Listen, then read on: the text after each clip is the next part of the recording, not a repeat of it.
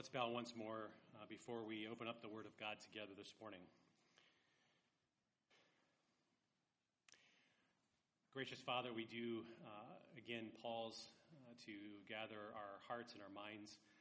Uh, Lord, uh, contrary to uh, what much of the world would tell you to do in emptying your mind, Lord, you tell us to, to think and to engage our mind, to hold every thought captive. Uh, we do that according to your word. And so, Father, as we uh, spend these few moments together uh, at the beginning of this new week, we ask that you would uh, just continue to reinforce what we know, that you would even teach us things that we don't know, uh, and that your Spirit would give us the ability to see how each and every one of these truths for believers as well as a call to unbelievers are, are things that pertain to uh, the very most important thing uh, in all of this world, uh, and that is uh, knowing the Redeemer, uh, Jesus Christ, your Son.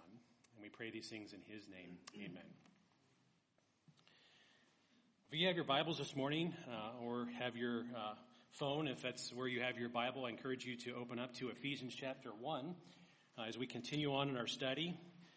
As you can see, it's part 9 of God's sovereign plan of salvation uh, because we're in this section here, uh, starting in verse 3, uh, that goes through verse 14. Uh, and today uh, we're going to be looking at the first phrase in verse 7, which I read earlier, and I'll read once again as we begin our time. It says, In him we have redemption through his blood. And that's what we're going to speak to today. Um, as you remember, verses 6 through 12 of uh, this uh, section in the book of Ephesians is in relation to the blessings of salvation which come and become ours through Jesus Christ the Son. Uh, and so today we're going to look at another word that we're given in relation to salvation. Uh, and as we, we continue on in this study, uh, you know, don't immediately just tune out because uh, much of what we've been studying is in relation to God's sovereign plan of salvation because each and every word gives us a different picture, gives us a different aspect in which we can understand that beautiful gift of salvation. And so I'd like to begin by asking the question, what is redemption? Because we need to understand uh, what redemption is.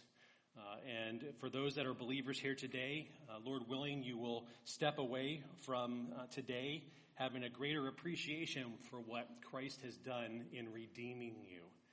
Uh, and for those that maybe do not know Jesus Christ, uh, that you will understand your need of a Redeemer. And so, as we take a look at what redemption is, we go back to the Greek, where it is actually a compound word here that is translated redeemer in your English translations. Uh, it's the word apo, which means off, uh, and the word uh, lutron, which means to loose. Uh, and so, by definition, the word redemption is a ransom or price paid for redeeming captives. And so, you need to understand and look at yourself. At, at one point, uh, for those that are believers here today, you were a captive. For those that do not know Jesus Christ, you are still a captive. Uh, and this word here, re, uh, redemption or uh, through his blood, goes on to mean loosing them from their bonds and setting them at liberty. And so, in order to understand redemption and understand that there needs to be a redeemer, you need to understand that you are a captive apart from God. And we know as we've studied uh, that uh, you know we're a captive, we are slaves to sin apart from God. And that word lutron was especially used in relation to freedom from slavery. And see, the thing is, as you look at maybe your life before Christ, or if you are here today, or and you, you see others that are living in this world, uh, some of which have no hope at all, uh, you take a look at them and you don't realize often that they are a slave. Uh, and we don't, you know, in our culture today, slavery is kind of a hot, you know, button topic. But the, the fact is, is that from a spiritual aspect, as we look at who we are and why we were created, uh, we find ourselves, apart from God, slaves. And what Jesus does through his work on the cross through his blood, as we sung about this morning, is that he uh, frees us when we put our faith and trust in him. He, he uh, redeems the captive. He helps me to be able to see things from through a spiritual lens. And so you have to understand audience wise, this would have really hit home because in Paul's day, the Roman Empire had millions of slaves. And so for him to be using this, and remember that, you know, Ephesus is a, you know, you know, basically a center of, uh, you know, commerce and trade where people from all over would come into that area.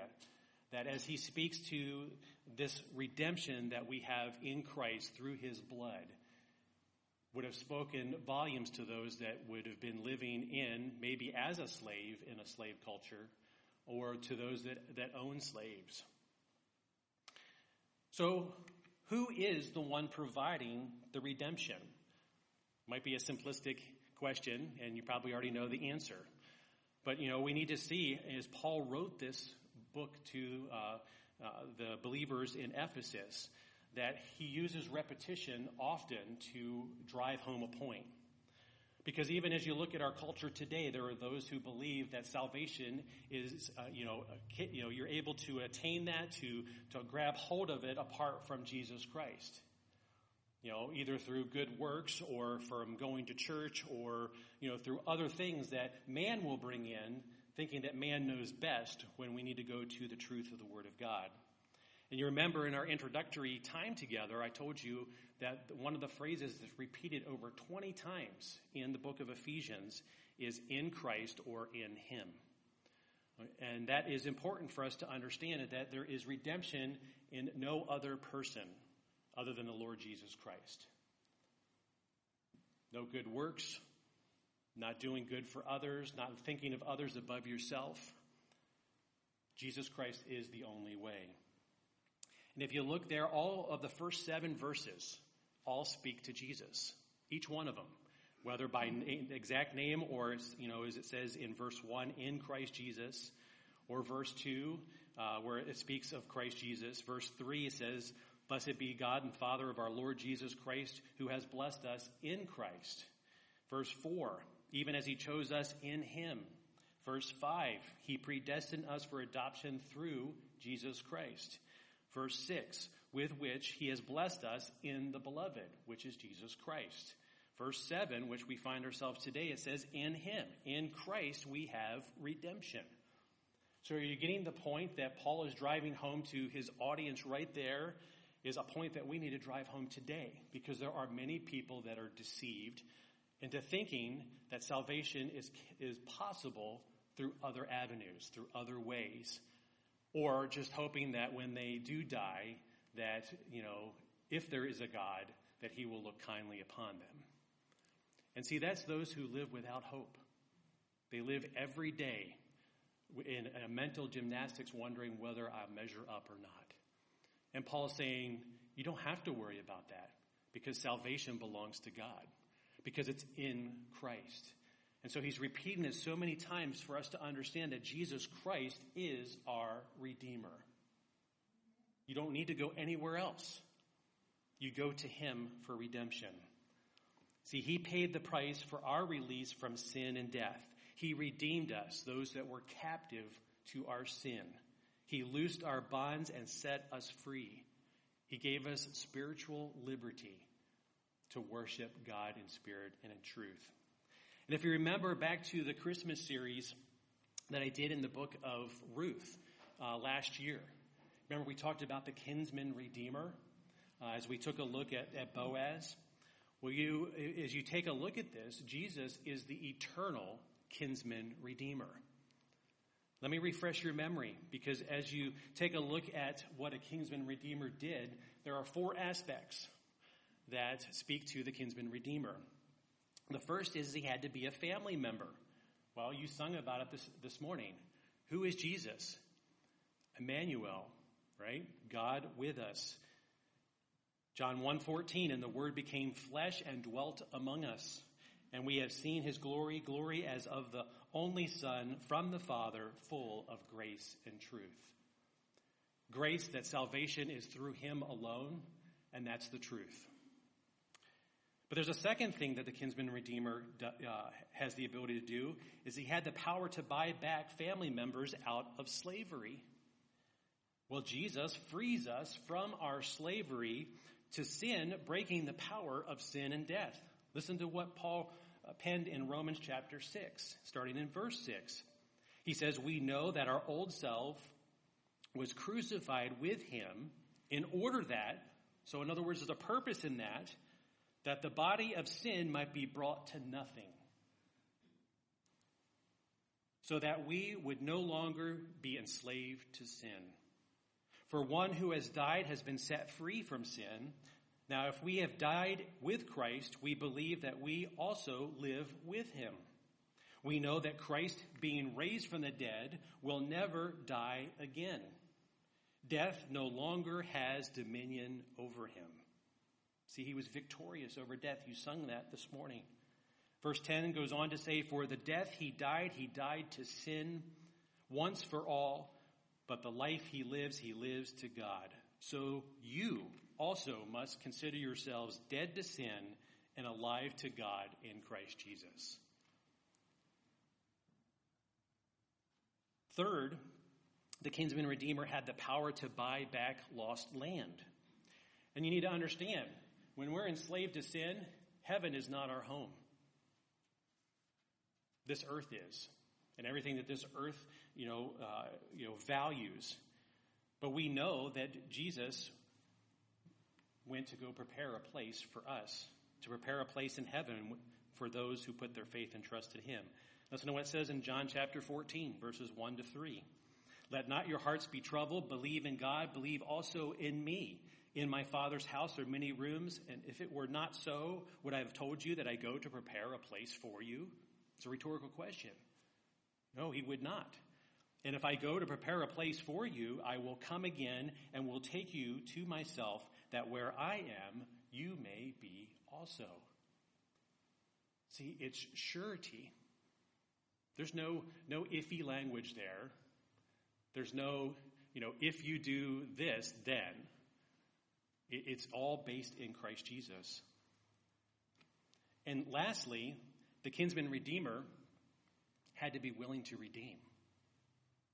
Because as you know, the first kinsman redeemer that was closer than Boaz chose not to redeem Ruth. But Jesus Christ was willing to redeem. We're going to celebrate that today as we take this communion meal. He was willing to give his life it says in John chapter 10, verses 17 and 18, For this reason the Father loves me because I lay down my life that I may take it up again.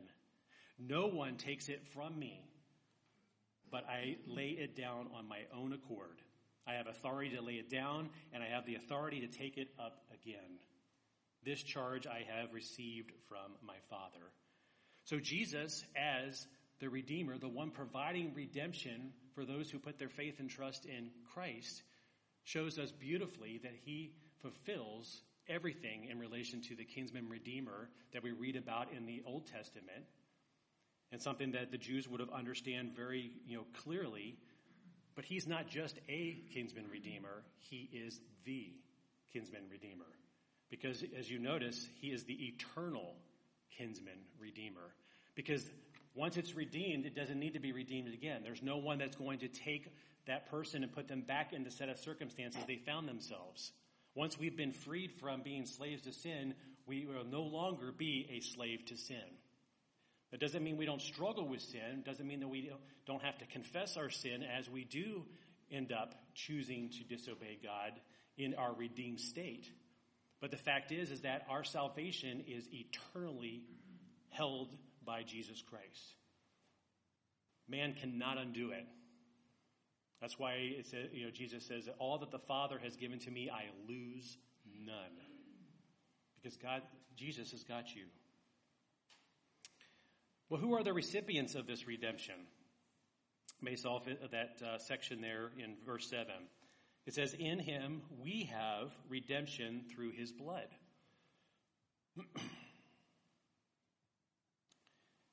well, if you go back in our context once again, in verse 1 to the saints who are in Ephesus and are faithful in Christ Jesus. Verse 4 even as he chose us in him before the foundation of the world. Verse 5 He predestined us for adoption through Jesus Christ, according to the purpose of his will. Verse 6 With which he has blessed us in the beloved. And then here in verse 7 In him we have redemption. So who is it that is the recipient of this redemption? Those that Jesus Christ has bought with his precious blood. Those that, as we have, you know, started out this journey in Ephesians chapter 1 that we know is before the very foundation of the world.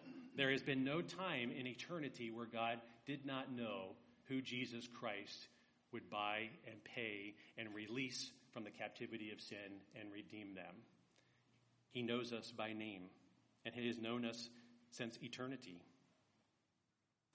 But the thing is, as we take a look at our world, as we take a look even at, at our own journey, Uh, for those that have put their faith and trust in, in Christ, it is only when someone realizes their real condition before a holy God that they will see their need for a redeemer. How many people do you talk to? Well, I'm not really all that bad of a person. You know, God can overlook these things and, and I'll be okay. Well, is that what a holy God will do? Is that what a thrice holy God will do? Well, the answer to that question is no. See, it's not until man sees his natural condition to see that he is enslaved to sin, that he has a, a, deceitful heart full of and accustomed to evil, that he has no fear of God, but instead it has outright hostility toward him, that he is spiritually dead and therefore un, un, unable to accept spiritual things. And see, the only way that that's going to happen is by the Spirit of God beginning to work that work of regeneration, to begin to open up their eyes to spiritual truth. Because man will embrace, as he is a, a slave to sin, every lie, everything that pulls away glory from God, so that they find themselves, you know, in that jail cell, as I shared with you before. See, sin is man's jailer. And the only one who has the ability to redeem and to change that. There's, there's no escaping out of jail because you're a slave to it. Matter of fact, you love it. It's what defines you. Everything you live for, everything that uh, pertains to self is what sin has in relation to a hold. And there's only one way that that can be undone. Only one way by which things can change. See, Jesus needs to be the Redeemer to pay the ransom that is due for each and every one of us, to free us from that sin of or that jail of sin. Titus chapter 2 verse 14 says, who gave himself, this is speaking of Jesus, for us to redeem us from all lawlessness and to purify for himself a people for his own possession who are zealous for good works. So Jesus gave himself. He died on that cross. So that as we do in remembrance of him, remembering his body and his blood, we see redemption in its clarity. Which brings us to our next point. Because who is the one providing redemption? Jesus is. Who are the recipients of this redemption? Those who put their faith and trust in Jesus Christ for salvation. Third is how much does this redemption cost? Because it costs something. You know, it is a free gift to us, but it costs something. Because we give our sin, which we are enslaved to, to God. Because Jesus Christ is the one who, as it says in our text, in him we have redemption through what? His blood. See, that was the cost. The sinless Son of God shed his blood so that we may have redemption. And I like what Charles Spurgeon said in relation to this, and this is key because we need to see this in its entirety. He says, Observe, it is not redemption through his power, it is through his blood. It is not redemption through his love, it is through his blood. See, as we do this in remembrance of him today, we are remembering his body and his shed blood. He gave his life. See, when we think about redemption, when we think about salvation, you know, uh, did God love the world that he sent his only begotten Son, that whoever believes in him shall not perish but have everlasting life? Absolutely. But you know, as beautiful as that verse is, you have to remember that it was through the shedding of Jesus' blood that we have redemption. See, Jesus paid our debt to the Father.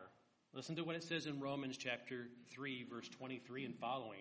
You know verse 23. For all have sinned and fall short of the glory of God. Verse 24 goes on to say, and are justified or declared righteous by his grace as a gift. See, that removes anything that man can do. It's not about being good. It's not about doing five steps. There's no good work you can do that will earn you redemption before the Father apart from Jesus and his blood. So, and are justified by his grace as a gift through the redemption that is in Christ Jesus, whom God put forward as a propitiation by his blood to be received by faith. This was to show God's righteousness because in his divine forbearance he had passed over former sins. It was to show his righteousness at the present time so that he might be just and the justifier of the one who has faith in Jesus. Now, that big word propitiation is not a word that you probably have a, immediate vocabulary definition for. But see, propitiation beautifully shows us in two different aspects what this redemption looks like. See, propitiation is an appeasing of God's wrath on our sin, because whether you realize it or not, as someone who is a slave to sin, there is God's wrath upon you, because sin is rebellion against God's law. It is a rebellion against God. And apart from some type of intervention on behalf of God, you are under God's wrath. And trust me, if you spend any time reading the Word of God, you do not want to be under God's wrath. Is God loving? Yes, He is. But His wrath is also just and right and holy because He is the one who has been wrong. He is the one who has been offended by our sin and our rebellion against Him. Well, propitiation is appeasing of that wrath as the one who is offended, but it's also our reconciliation to Him. In other words, being declared righteous. Because as we read there, it's, you know, it is to show his righteousness, because God cannot ignore his righteousness. He cannot ignore his holiness. And so what did God do? What he did before the very foundation of the world is he set into motion what would appease his wrath on our sin and reconcile us to him. And guess who that is? Jesus and him alone. So it is to show his righteousness at the present time, which we can even say right now because the gospel has not changed. The gospel was set in motion before he even created. So that he might be just and the justifier. So, in other words, so that God in his righteousness is doing the right thing as the one who sees all things, that has all knowledge. You know, he's not going to misstep, he's not going to misjudge but also the one who has the power through his son Jesus Christ to declare us righteous. See, that's why salvation belongs to God. It's his. Man cannot save himself. Only God can save, and only through Jesus Christ can we have redemption, and it's only through his shed blood that that happens. See, Jesus secured eternal redemption. We read about this in the book of Hebrews, chapter 9, starting in verse 11. He says, But when Christ appeared as high priest of the good things that have come, then through the greater and more perfect tent, not made with human hands, not of this creation, he entered once for all into the holy place. So instead of there being a uh, high priest that would enter into the tabernacle through, you know, into the holy of holies once a, a year to make a, a, you know, atonement for sins. That does not need to happen because Jesus Christ once for all went into that holy place because he was the sinless Son of God. He was that lamb that shed his blood So he had the authority, as he said, to lay down his life.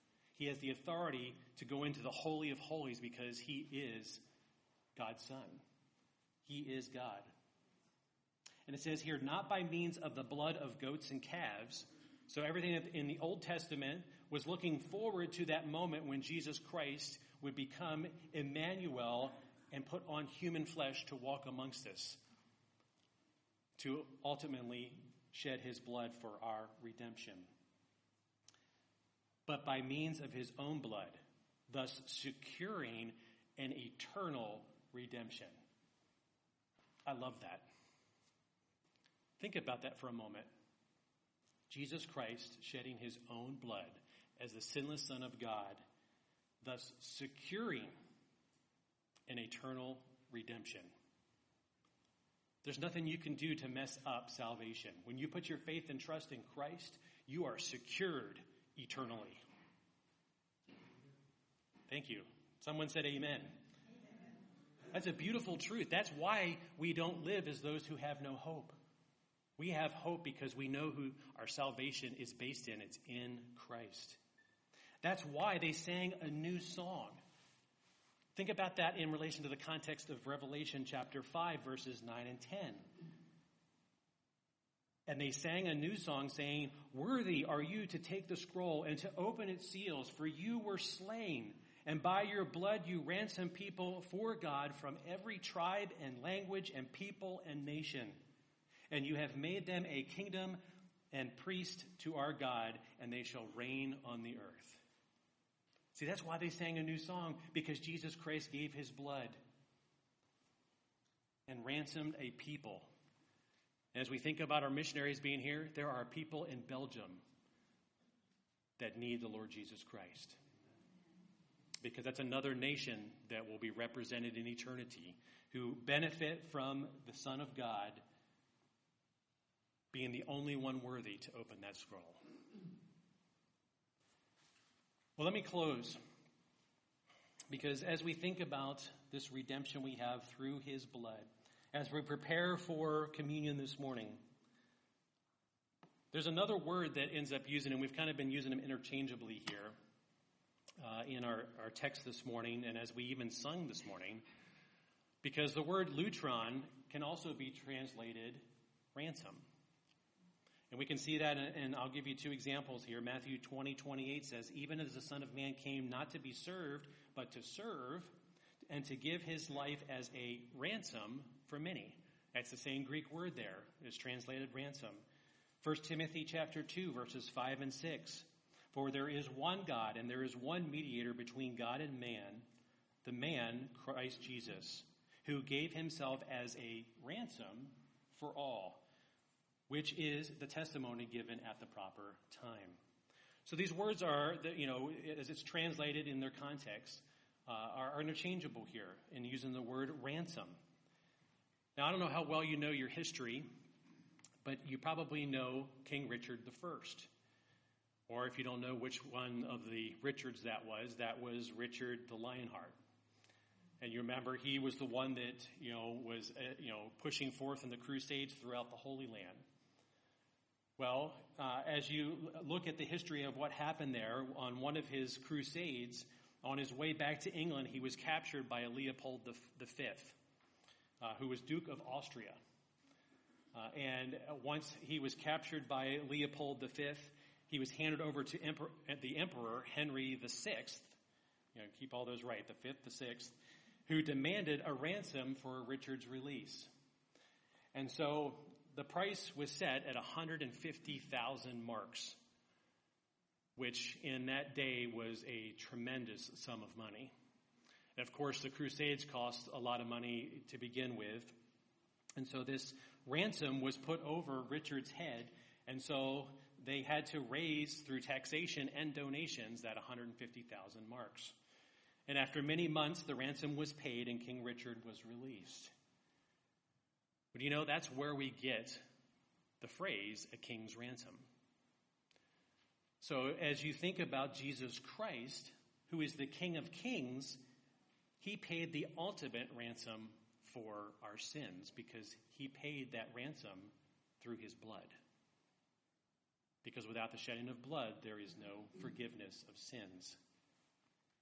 And this morning, as I was going over my, my sermon before, uh, uh, earlier this morning, uh, the text in 1 Peter chapter 1, verses 18 and 19 came to mind as I was going over my sermon for the last time before preaching it to you this morning. And it fits well right here as we think about Jesus Christ, the King of Kings, paying the ultimate ransom for our sins. It says, knowing that you were ransomed from the futile ways inherited from your forefathers, not with perishable things such as silver and gold, but with the precious blood of Christ, like that of a lamb without blemish or spot. See, Jesus Christ paid the ultimate ransom. A ransom that you can put no, you know, monetary value to. There's not enough money, and nor will there ever be enough money that is worthy of the King of Kings. But Jesus humbled himself, taking on the form of a servant, taking on flesh, dwelling among us so that he would offer himself as that once for all sacrifice, you know, doing away with there being a need of a high priest any longer to go into the Holy of Holies. See, that's why he's the way, the truth, and the life. There is no other way. There is no other name under heaven by which men can be saved. It's only Jesus.